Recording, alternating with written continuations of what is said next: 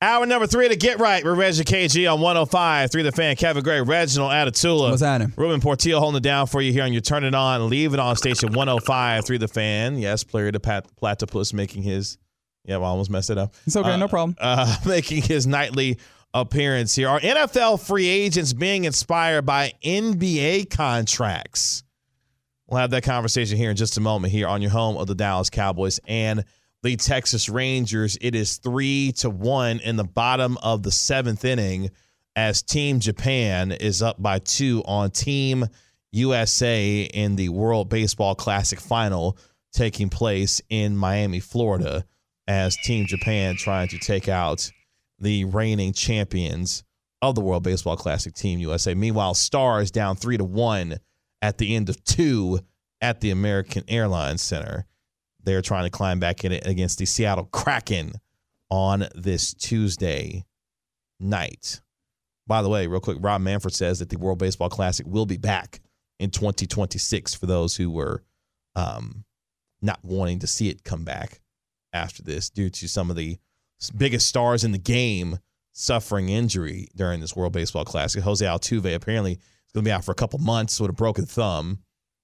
You hate to see it. You really do. Edwin Diaz is done for the year Ugh. for the New York Mets after tearing his knee up in celebration um, during the World Baseball Classic. So I mean, that's really got to sting for the Mets. I mean, obviously, the money wise, that's insured, but you- you're losing quite, uh, you know, an incredible closing pitcher. So that's that's really tough. But I mean, you see the the place that it holds in the the hearts and the minds of folks, and like I, as Levi said, I think that this is something that can continue to grow. Right? It's something that it's going to take a little foresight for some of us, you know, to to just hold on and just watch it watch it grow and so that it's not simply you know a couple of teams that are really good and you know a whole bunch of te- other teams just competing but hopefully grow into a, a fantastic all the way around uh, event last note on this, real quick. Apparently, Mm-hmm. Shohei Ohtani gave an inspired uh, pregame speech oh to Team USA in which he said in Team part. USA? I'm sorry, to Team Oh Japan. no! I was like, yeah, I'm sorry. That would be really interesting if he was like, "Let me come over here and let y'all know we want a good game, so let me get y'all hyped up." You know what I mean? to which he told uh, his uh, Japanese teammates, "quote Let's stop admiring them. If you admire them, you can't surpass them. We came here to surpass them to reach the top. Oh. For one day, let's throw away our admiration for them and just think about winning." He said, "They not they not nothing special over there. we got that. They not that nice. Don't even uh, worry about it. Shohei, I like it. I like that from him. Gonna be great wearing that T on his hat. Could you imagine the shows that would happen that day if Shohei Ohtani became a Texas Ranger? Yeah, shut it down. Shut the whole thing It down. would shut the whole thing down. The NFL may be getting closer to a little bit of a shutdown the way things are happening with these contracts these days. Are NFL contracts or NFL players getting inspired by NBA contracts? Because we started a little bit of this conversation last night as Laremy Tunsil got a new deal with Houston, signing a three-year, $75 million deal. 32 million of that comes in year number one for the starting left tackle of the Houston Texans. But we've seen a series of one-year deals. CJ mm-hmm. Gardner Johnson yeah. getting a one-year deal. Dalton Schultz, his detail, his contract details coming out. He signed a one-year deal worth up to nine million dollars. He will make six point two five million with two point seven five in incentives, similar to the Mike Gesicki deal that he signed with the New England Patriots.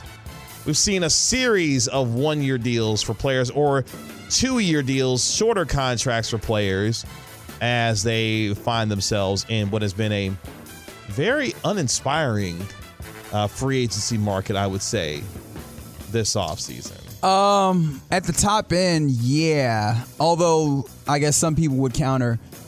Everybody can't be out here expecting that uh, they're going to blow the top off the market. Some folks are going to end up disappointed, and maybe some people would say that's what we're seeing.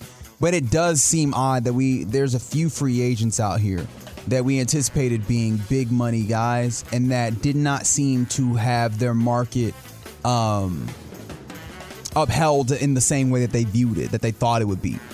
And that's the odd thing about it. So obviously now we start making discuss we having discussions and trying to figure out why it is that we did not see what we expected to see. And obviously some people will land on like collusion, but you put forward an interesting idea that maybe just maybe the NFL players are are trying to are learning from NBA and the ways that they're going about it where the star players in the NBA and of course they're dealing with you know max cap or max salaries and things of that nature and so if they feel like they cannot get um, what they want in all the money that they want over a long period of time, they will take shorter deals and have an opportunity to come back to the the negotiation table sooner when maybe the cap jumps or maybe when there's more available more money available and then have other bites of the apple. It's kind of what Laremy Tunsil does here because he'll have another opportunity to have a big time deal mm-hmm. um, when he's I think like 32 31, something like that. So I think that's an interesting thought. I don't know if that is what's motivating the one year deals, though. I am curious because when you look at, let's just take it from the player's perspective, as you were starting to allude to. If I'm a player, especially if I'm one of the top five at my position, where I know that I probably, given good health, will see multiple contracts in my NFL career there is calculated risk for me to be able to sign a series of two to three year deals as the salary cap continues to explode. Yeah. Because if I look at my career in four and five year windows, that means I could have at minimum two to three contracts. Let's say if you're one of those players that finds themselves playing, you know, having a 10 year career, for example. You could get three contracts if you go down that route and calculate it in a way that allows you to take advantage of the salary cap continuing to grow year after year, especially if you're getting signing deals that allows you to get a lot of guaranteed money up front, front loaded deals that allows you to see a lot of money in years one and two, for example. That way you can get as much money you can up front. And then by the time you get to the end of your deal, you're cashing in again by getting back in the free agency that much faster. I think you also you're starting to point to one of the reasons why I'm not sure how much this is a motivating factor for them because like it feels like all deals in the NFL are two or three year deals, right? You can call it a five year deal, but very re- rarely are you yeah. seeing teams fully or even mostly guaranteed deals. They will give you guarantees for two to three seasons anyway. So though and very often there's some level of restructure that comes or some level of cut or whatever I don't know what the actual numbers are, and I actually would love to see any numbers on it on what the amount or the number of folks who actually re- the, reach the end of the deals that they negotiated, mm-hmm. you know, entirely clean is because it does not seem like that's the case anymore. So that's kind of what they where they are. If you just have those deals guaranteed for two or three years, that's kind of all there is to expect. Now the phenomenon of the one year deals really and truly seems like a situation where they're just looking up and saying that the money that they want is not available. And rather than taking a, a slightly, you know, a substandard deal for them, one year and jump back in. Also, the idea of like going the shorter, shorter route kind of feels antithetical to the game itself. Football is a harmful game on the body, right? Like the idea that the next time you come around, you're going to have all the leverage that you want is somewhat naive, right? Because in basketball, you come back around to the next contract. If it's Kevin Durant who has had foot injuries, he's still Kevin Durant, right? If it's LeBron James or whomever, right? We can go down the round. If they have had some level of injury, that does not harm their negotiation unless it is actively shown to have stopped their ability.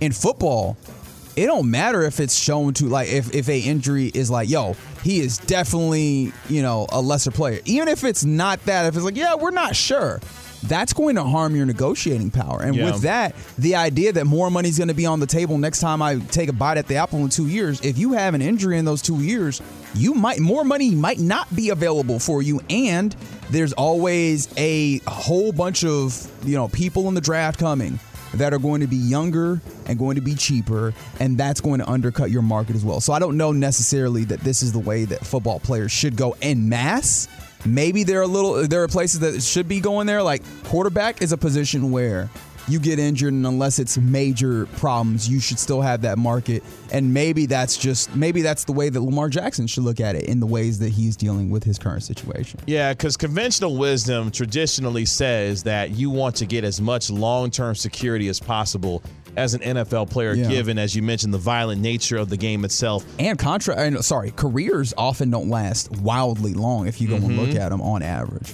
But if we're going to see players, which we've seen, for example, we were talking about earlier, Dont'a Hightower retire at the age of 33, maybe you're looking at your career if you're an NFL player at the top of your game and saying, I want to get as much money as I can in a short period of time mm-hmm. because I want to get out of the game a little bit sooner than what conventional wisdom says I would normally if I wanted to play for a 10, 12 year career. So maybe taking shorter deals with more guaranteed money allows me to secure my financial future now so I can get out of the game and still have my faculties and still be able to have a successful and healthy life after the game of football is over with. Yeah, but the tough thing about that is if you take a longer deal, you can always retire.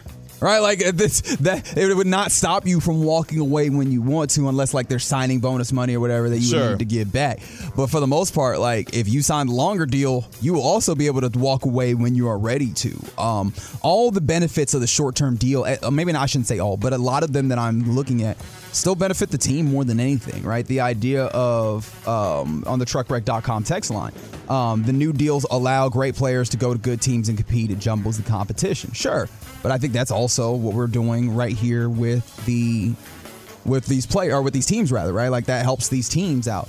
Um, and from the 972, they point out this is what Ekeler's thinking: strike while the iron is hot. And also, again, he is in this place where he is still probably underpaid for what he is delivering. So yeah, let's go get that money right now when the when you it's available for you to have it. But he's again a guy who is under contract on one of these longer deals. And the timing for what he's attempting to do right now is not great because the NFL has clearly looked at the running back market and the value that comes with being a running back and has devalued it quite a bit.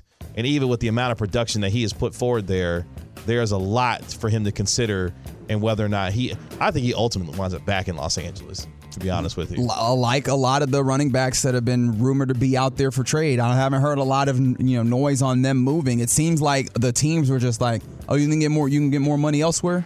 Go find it." Try it. And in the same way, from the two and four, could this be pushback for teams due to the recent fully guaranteed deals? That's what I, that's what it feels like, right? And again, I don't want to be An the, artificial resetting, yeah. I didn't want to be the person to jump to like, yo, it's collusion. But when, when we talk around it, it does feel like all these teams are just like, we will not go to that place. And Cleveland. right, right, we will not go to that place. And so when it comes down to it, you come around and you, you know, even if you don't sit down and make a, hey guys, what we're gonna do is not pay these players. All of these teams basically are doing, you know, the thing where they look up and they're like, we're just not going to go there. We're not going to go for that. Whether it's Lamar Jackson at quarterback, whether it's tight end, whether it's, you know, you know, cornerback safety, they're just trying to like set the market at we are not going to allow this to continue to rise up and up and up. And that kind of stinks because there's a lot of money in this and it really should go around, especially for the best player.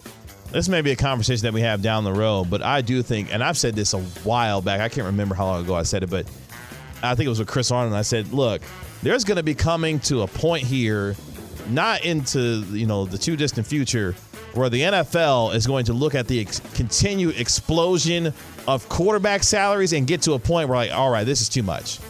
And I think we might have already gotten to that point because it hmm. feels very clear that the line in the sand has been drawn when it comes to guaranteed money. And Lamar Jackson, unfortunately, might be the example here that the NFL is using to say, all right, enough's enough. Proxy war. This is a proxy of all players versus all owners on will we be able to push forward guaranteed contracts Yes. at the highest level. That's what it always has felt like to me. So get right with Reggie KG right here on 105.3 The Fan. Coming up next, we get back into the Mavericks conversation when we welcome in Grant Afseth of Mavericks SI join us to talk all things Mavericks basketball next on 105.3 The Fan. A Kyle Schwarber solo home run off of Yu Darvish gets the USA within one against Team Japan. It is the bottom of the eighth with one out as the Team USA as Team USA is trying to find a way to uh, get the game tied at least. Against Team Japan. It's to get right with Reggie KG on 105 through the fan. Kevin Gray, Reginald Atatula, Ruben Portillo holding it down for you here. Coming up here in just a moment via the Diamond Factory Hotline, Grant Afseth of Mavericks SI going to be joining us here to talk all things Mavericks basketball as the final 10 games of the regular season are upon us, starting tomorrow when the Mavericks take on the Golden State Warriors at the AAC. Speaking of the American Airlines Center, your Stars in action currently against the Seattle Kraken as your Stars looking to uh, come back in this game down 3 to 1 with 1908 left in the third period at home. But right now though, we do go to the Diamond Factory hotline. He covers the Dallas Mavericks for dallasbasketball.com and in an NBA analyst.net as well. Grant Afseth joining us here via the Diamond Factory hotline. Grant, good evening, sir. How are you? I'm doing pretty well. Uh, looking forward to talking about the Mavericks for sure. We appreciate you joining us and taking a little bit of time with us. I got to ask you because, you know, you've been on the road quite a bit as of late covering this team. What has that experience been like for you as you have all of a sudden become uh, the voice of the Mavericks when it comes to social media wise. Yeah, I was with, like, I feel like Mark Followill will. Uh... No, no, no, okay, not, not the television voice, gotcha, but gotcha, the gotcha. Uh, the voice of Mavs Twitter, if ah. you will, with all of the uh, great questions that you have been posing to various members of the organization as of late. Yeah, it's been a really cool experience. Like, uh, you know, I think whenever you uh, have to uh, go to different cities uh, for like a back to back or uh, you know three games in four nights, it definitely uh, gives you a greater appreciation uh, for players that have to actually play in the basketball game. Um, but yeah, it's been cool because uh, this is my first year of actually uh, regular like in person uh, daily coverage. So being able to uh, you know not have to kind of wait for a whole week and a half whenever there's a road trip, and to be able to like keep uh, you know covering things on a regular basis. That's been uh, a very good experience for sure. Grant, I feel like you bring a pretty unique perspective here with, you know, this first season. And I guess outside of just like the wear of travel on athletes, what is something that you've noticed in this change, this period in traveling with the team um, that maybe the average fan or media member that just sits at home and watches it probably doesn't understand about this uh, this team and basketball? I think the best example would probably just be the uh, the crazy work ethic that some of these guys have. Like Kyrie Irving in particular really stands out. Um, he he'll show up like three and a half, three hours early and uh, get on the court uh, before a game, like two and a half, uh, two hours forty five minutes. But before that, he's like like in Memphis. I, I walk down the you know the the hallway and he's in the weight room uh, getting a, a weight workout in, and then he goes on the court, does all kinds of stuff. Um, you know, he's practicing all kinds of variables on his finishes, his you know off the dribble jumpers. Like there's a lot of uh, uh, like details that go into it. And then after the game, before he talks to uh, the reporters, he's doing another workout and doing all kinds of like you know treatment stuff uh, before and after the game. Like there's there's a lot that goes into it uh, beyond just kind of walking in with uh, Beats headphones uh, and then putting on the uniform. Grant, as you've covered this team throughout the course of this season, let's start with the lineups here because that's been a you know topic of conversation throughout the course of the year. What would you say you have lamented most about some of the frustration about lineups that we've seen, whether it be Christian Wood, the lack of him in the lineup, or things that you have observed based on how this team puts out its lineups night in and night out? Yeah, I think there's been a lot of uh, you know different uh, uh, issues. I would say with some lineups throughout the year. I think uh, you know before the trade deadline, there was a little easier path to having uh, a lot of the holes uh, filled in the starting lineup with Dorian Finney-Smith at the four. Uh, it made playing that like four uh, smalls and one big sort of approach easier because uh, I think you know a lot of people focus on like height uh, when they talk about like um, you know, small ball and all. But uh, with Dorian uh, being gone, they lose like that 220 pound uh, strong uh, guy that could play the four. And Reggie Bullock um, it slides from being at that three spot guarding, you know, a little bit smaller perimeter players um, to having to, uh, you know, at 200, 200 pounds fill the role that Dorian uh, filled before they started using those big lineups. Um, and then, you know, I think it's like a little late in the year uh, to necessarily shift uh, so drastically to going from those uh, those four smalls with two wings that do a lot of the work flying around uh, to then trying to execute defensively um, without like a high level rim protector at the five, but also like um, you know just those two bigs. Um, that's it's a very different uh, style change. So, Grant, we're talking to Grant Afseth of DallasBasketball.com right here on the Diamond Factory Hotline on the fan. And Grant, one of the things that I have, have been asking various uh, Mavs media members is about Jason Kidd and like the press conferences and the ways in which he has, you know, made decisions, but also spoken on those decisions. And you obviously uh, have been close to a lot of this have you felt that there's been like a, a, a direction, a, a particular ethos that leads through all of them, or have you felt like I have, where it felt it feels a little disjointed in that there's not necessarily a cohesive thought process behind some of this? I think in some of the things like the lineups, I think a lot of it um, probably stems from uh, you know trial and error, and then uh, you know like, in general, it's hard to kind of balance I feel like if you're running a basketball team, like a lot of the things um, that you have to make decisions on, like if I want to favor, you know, defensive personnel, but we don't have enough offensive firepower, what can I do, uh, you know, with certain players uh, in roles? Um, and I think uh, that's kind of one of the problems that the Mavericks really have kind of faced throughout the whole year is kind of finding that balance.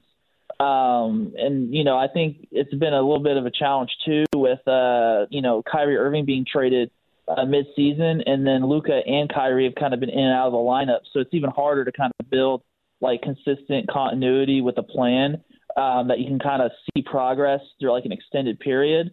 Um, but I do think on like some of the like you know whatever you want to say like in terms of like philosophy on like game approach, I think some of the you know the common uh, themes you see throughout the year is like um, you know, not calling timeouts uh, when there's like a big opponent run in the uh, second half, you know, especially in the fourth quarter against the Grizzlies. That was one of those, uh, you know, big, uh, you know, like 16 point lead uh, go like kind of withers away, and then all of a sudden they lose the game.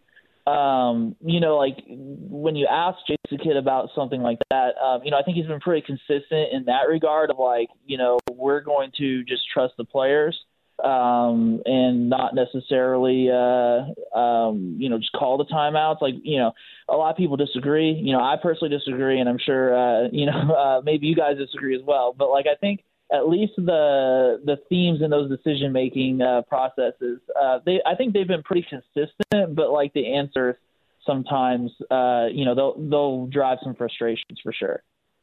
Grant, if you're coaching this team in the final 10 games of this year and you're trying to get this team on the same page and getting them ready for the playoffs, what are you looking to do and wanting to see over the final 10 games that give you some indication that the Mavericks can be a little bit better by the time you get to the playoffs beginning? Yeah, I think uh, right now, I think the best approach, um, since they don't have a guy like Dorian, is to play uh, Maxi Kleber at the four. Um, and then honestly, I think uh, you know they're not going to necessarily um, change probably with this Christian Wood uh, starting or not starting. Um, but I, I have seen you know him playing more um, the last couple games as opposed to like the the 16 minutes. Um, uh, I would definitely keep uh, playing him at a higher volume of minutes. Um, and I think uh, you know just continuing to trust young players uh, goes a long way. Like Jaden Hardy, uh, Josh Green, I think uh, sometimes um, it's more comfortable for a coach to put out a veteran. Um, but seeing like last game, Justin Holiday uh, didn't receive you know a single minute, and he uh, you know started like th- I believe three games uh, in a row shortly after joining the team. Like stuff like that um, avoiding uh, is pretty important. I think just you know having trust in the young players and just you know continuing with the style that they have and seeing whatever they can get out of it, and hoping that you can keep Luka and Kyrie healthy when they're both back in the lineup. I think those are probably the main things for sure.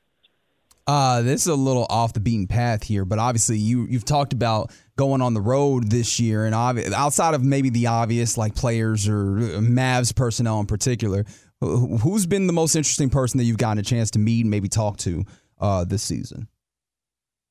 Um, I would say probably other media members. Um, like uh, before uh, flying actually to Memphis, um, I had like four delays on my flight, and uh, Tim McMahon was coincidentally on the same flight as me. Uh, so yeah, we, uh, we we were able to talk for a little while in the airport before we uh, finally were able to get uh, on the plane, and that was pretty cool because you know like there's there's quite a few uh, talented people that cover the team, especially that like travel to the to road games as well too. So being able to talk to people like that um, is always a good uh, experience for sure. Mavericks take on the Warriors tomorrow, Grant. What are you looking for from the Mavericks to try and get a season series win against the Golden State Warriors, knowing how important tiebreakers are given how tight the West is right now?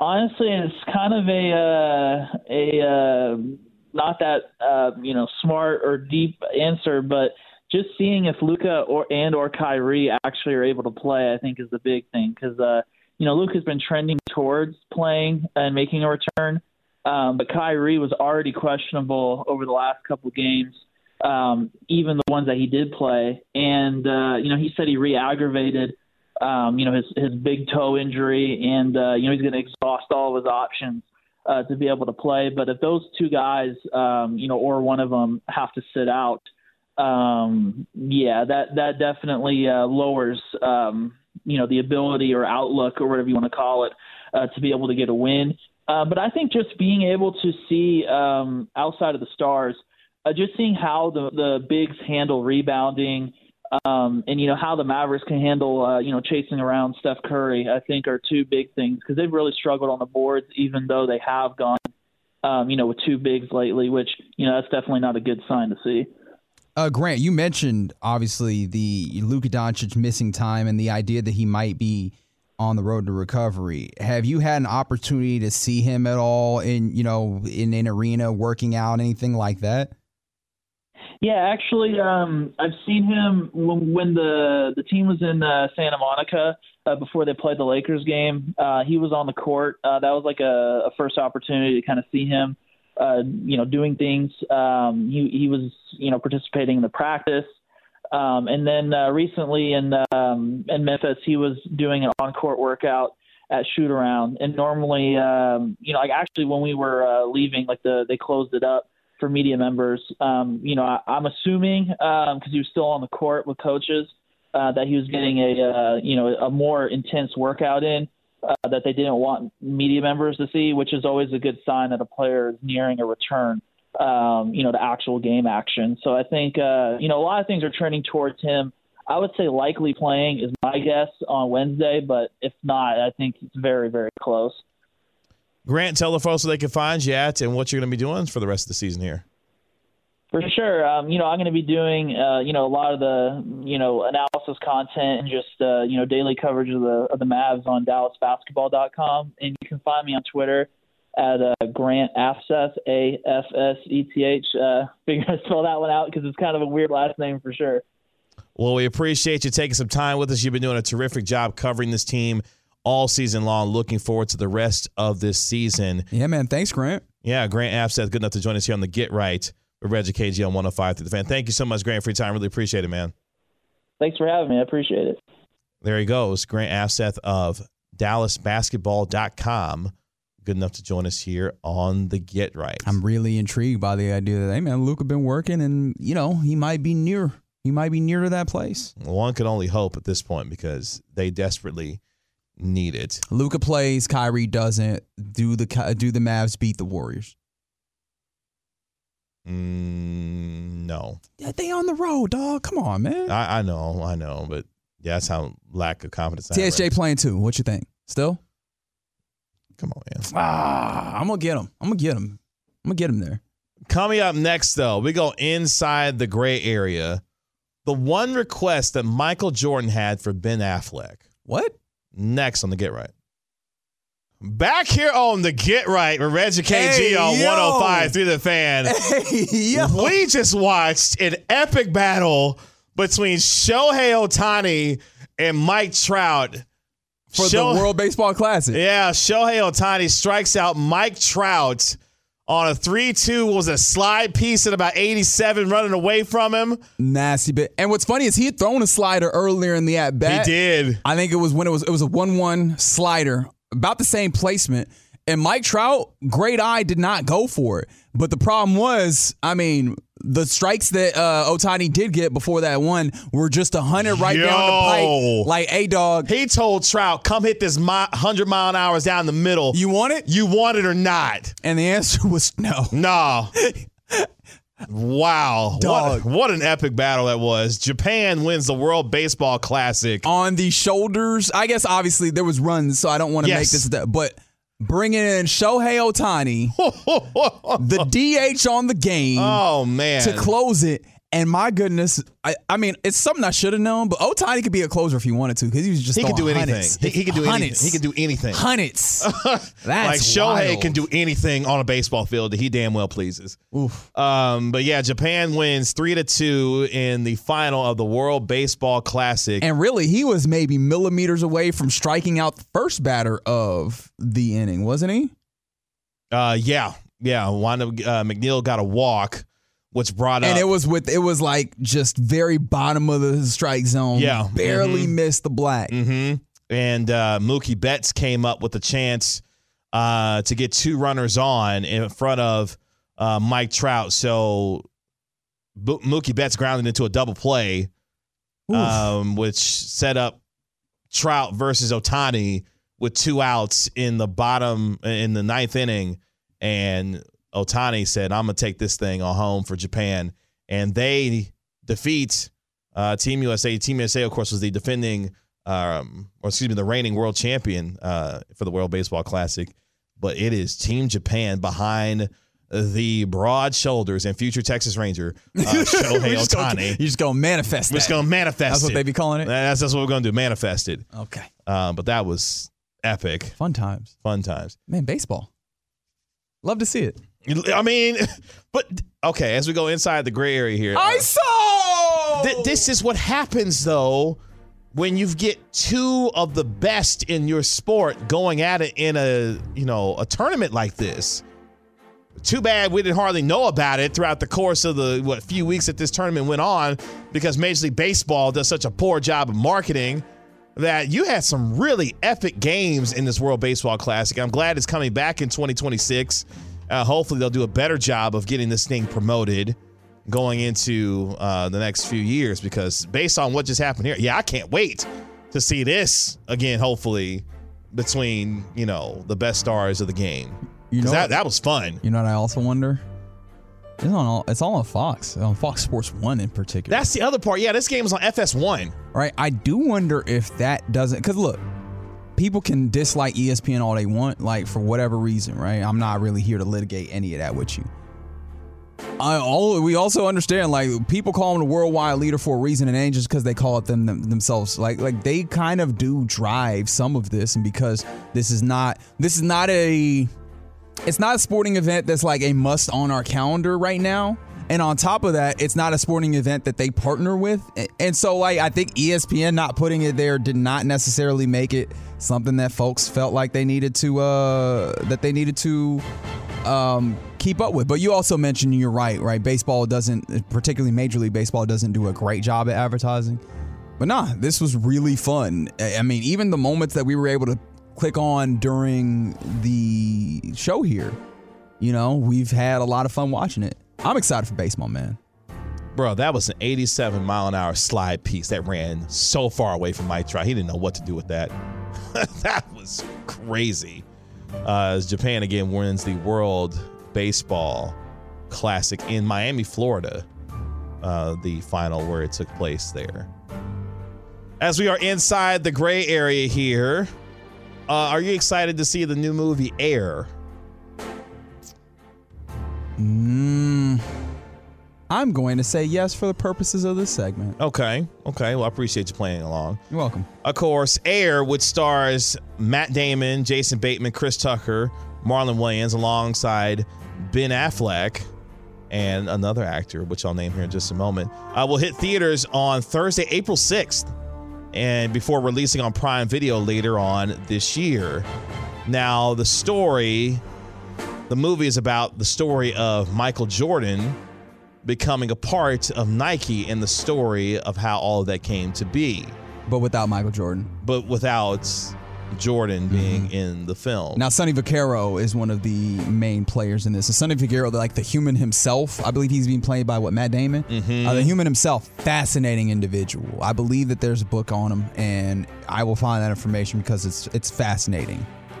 Despite his legendary career, there aren't as many movies about the Basketball Hall of Famer, His Airness, uh, as you might expect, and that's likely because getting the blessing from MJ is uh, no small task. But Ben Affleck, however, was able to get Jordan's personal blessing as his new film Air tells the tale of Nike's efforts to sign the legendary shooting guard to a sneaker deal before he entered the NBA.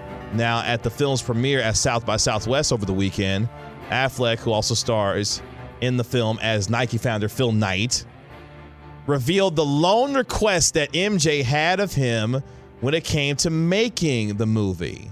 Don't disrespect his mama. It's actually along those lines. Figured.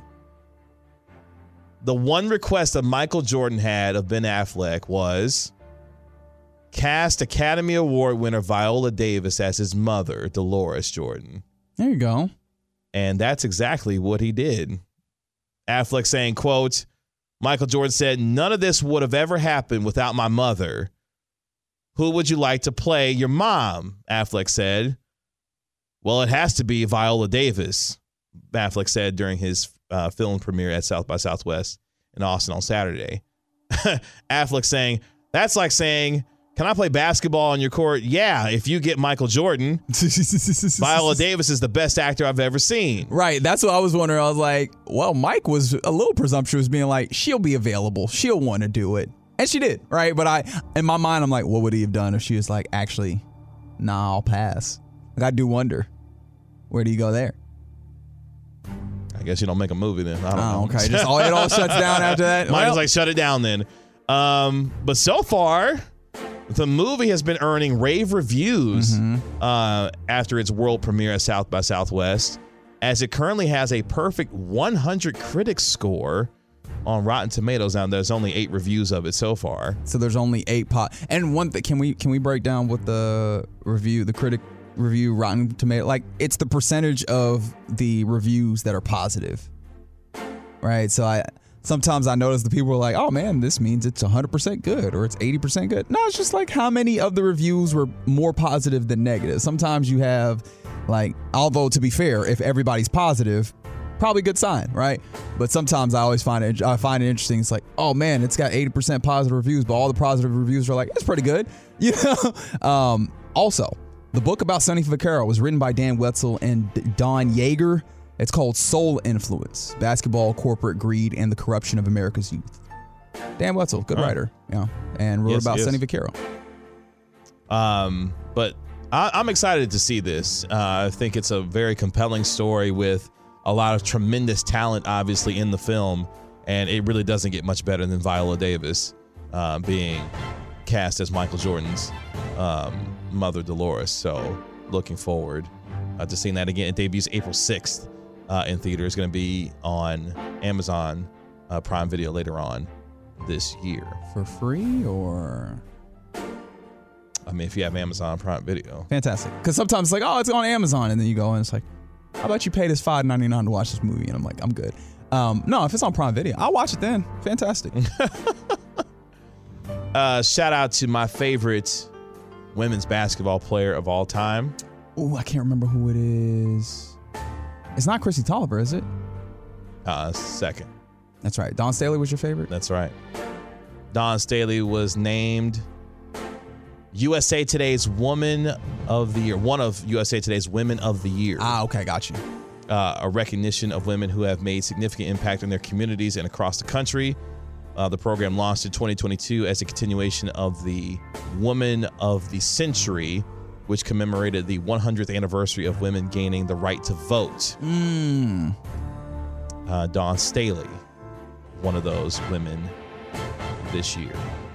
Really, really good basketball coach. Like fantastic basketball coach.